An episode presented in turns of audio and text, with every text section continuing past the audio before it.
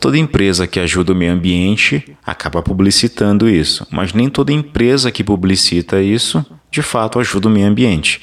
E é sobre esse tema que a gente vai comentar um pouquinho hoje no Florescast. Saudações florestais do Brasil, aqui é Helry Macena. A gente vai abordar um tema hoje que é relacionado a uma postagem que gerou muitos comentários interessantes de serem entendidos, de serem observados. A postagem falava sobre greenwashing, foi postada no Instagram do Florestal Brasil essa semana.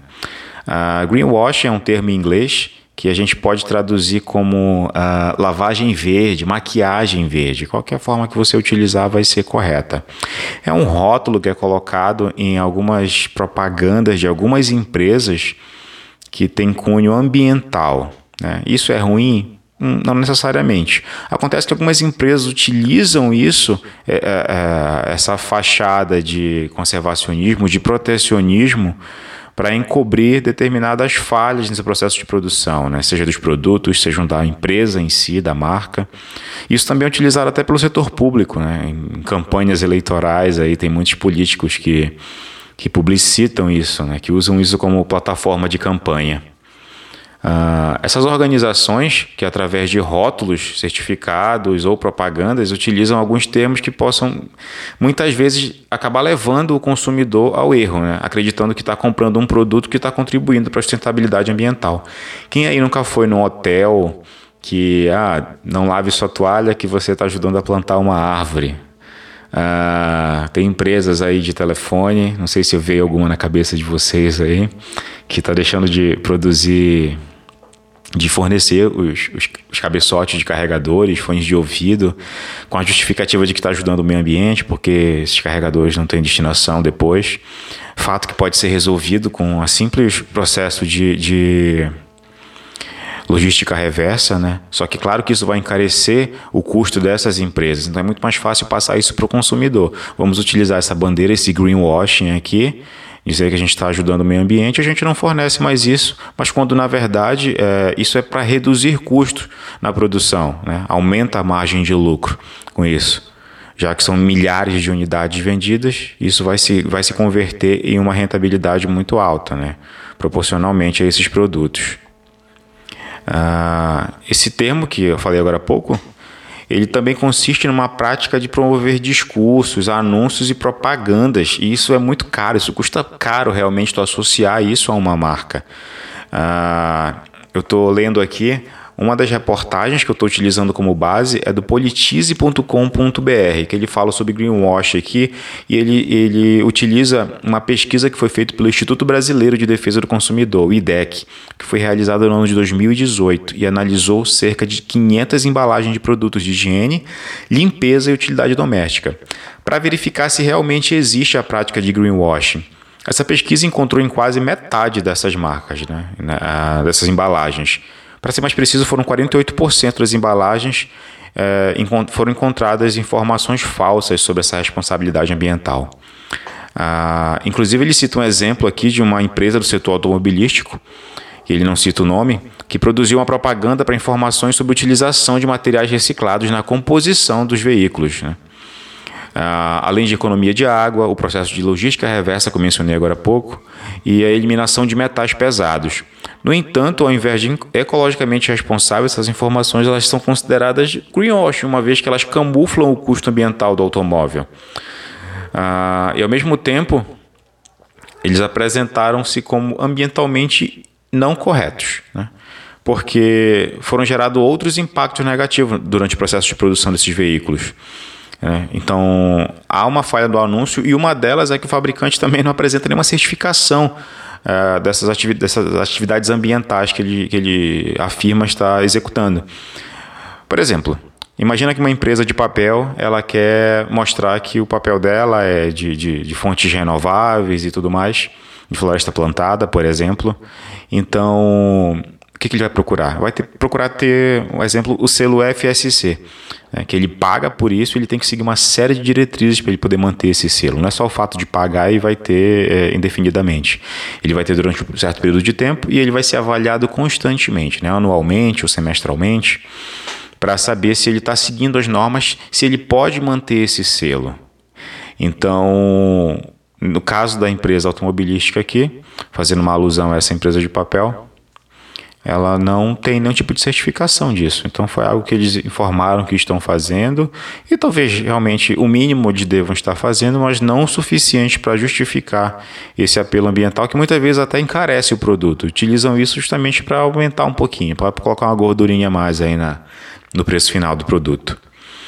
Então a gente pode ver isso também, como eu falei agora há pouco, na, na esfera pública também, né? quando nós temos uh, prefeituras, propagandas de governo, plataformas de governo mesmo, estadual, uh, embasadas nisso, e quando na verdade são apenas greenwashing, né? quando eles colocam aqueles termos cidade sustentável, cidade verde, utilizando imagens que remetem à ecologia. No entanto, isso não é aplicado de fato na, na, na cidade ou na comunidade que esses parlamentares aí se alocam.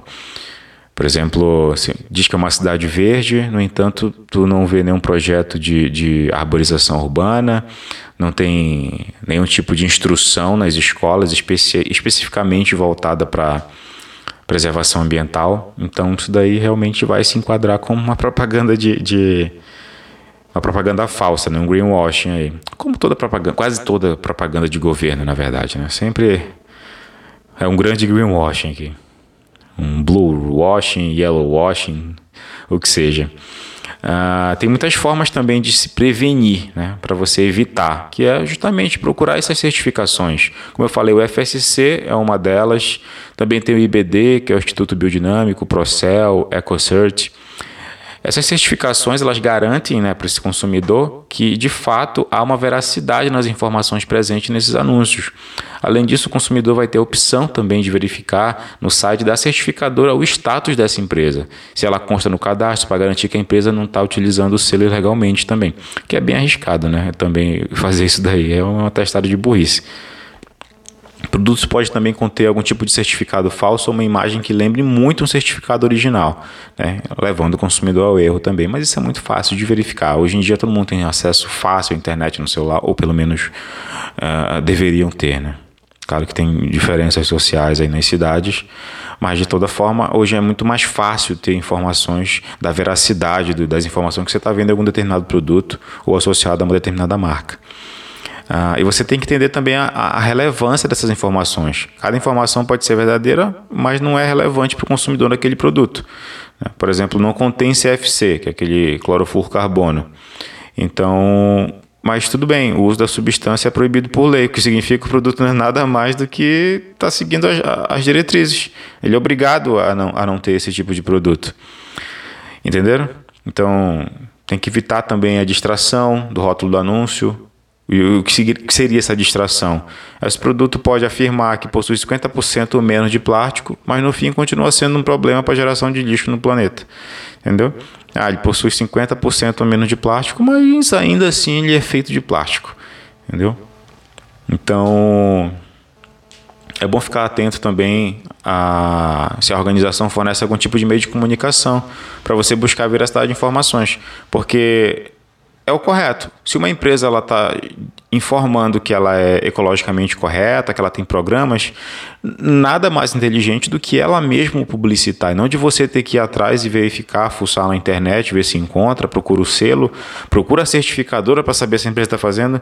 Nada mais óbvio do que ela mesma publicitar, né? colocar isso no próprio site, caso ela tenha, né? ou publicitar isso em algum lugar, em meios de comunicação, dependendo do porte da empresa. Então, ou seja, tem muitas formas de verificar isso e é muito importante a gente, como consumidor, ficar de olho nisso. Entendeu? E eu não quero citar o nome aqui, mas eu estou muito revoltado com uma empresa de telefone aí, de telefone celular que eu gosto, que não manda mais carregador. Mas acho que todo mundo deve estar passando por isso aí, já que está virando uma tendência. Então fiquem de olho no que vocês compram, no que vocês consomem aí. E se você tem algum comentário, conhece alguma empresa, muita gente mandou o nome de algumas empresas lá no Instagram.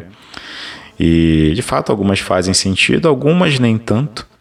Mas Enfim, para quem quiser tiver curiosidade, dá uma olhadinha lá no nosso Instagram, Florestal Underline Brasil, né? Que é um portal, para quem não sabe, Florestal Brasil, para quem está escutando aqui, mas não conhece, é um portal voltado para estudantes. É feito por, por quem era estudante, hoje em dia são profissionais, mas tem também estudantes que contribuem com o perfil. E nosso intuito é sempre divulgar conhecimento científico para alunos, para profissionais, né? de uma forma didática, de uma forma simples. Então, tem conteúdos que são um pouco mais aprofundados, tem conteúdos que são explicados de uma forma um pouco mais didática para fazer com que todos possam entender quem está entrando no curso e para gerar esse interesse e mostrar que o nosso setor florestal, ambiental como um todo, ele é muito amplo, tem espaço para muita gente, para vários tipos de profissionais, seja aquele que está mais voltado para a indústria, aquele que quer seguir na carreira acadêmica, aquele que quer seguir em pesquisas bem minuciosas de temas muito específicos. Então tem espaço para todo mundo. Tem aquele cara que, que realmente só quer atuar ajudando o meio ambiente de alguma alguma forma, então tem espaço para todo mundo, é bem democrático. Então, o intuito desse, desse portal, né, do Florestal Brasil, é basicamente isso. Então, você ajuda muito divulgando o nosso Florescast, divulgando o nosso site, né, dá uma olhada na nossa página no Facebook, no Instagram, no nosso blog. Tem muita coisa lá, são conteúdos diferentes para cada plataforma dessa, justamente para ficar bem dinâmico e fazer com que haja interatividade em todas elas. Então, se você tem interesse, Deixa um comentário, sugira as coisas aí no nosso direct do Instagram e tudo mais, no WhatsApp, nos nossos grupos que você participa. E sugere um tema que vai ser muito interessante ajuda bastante a gente. Beleza? Um abraço, bom fim de semana.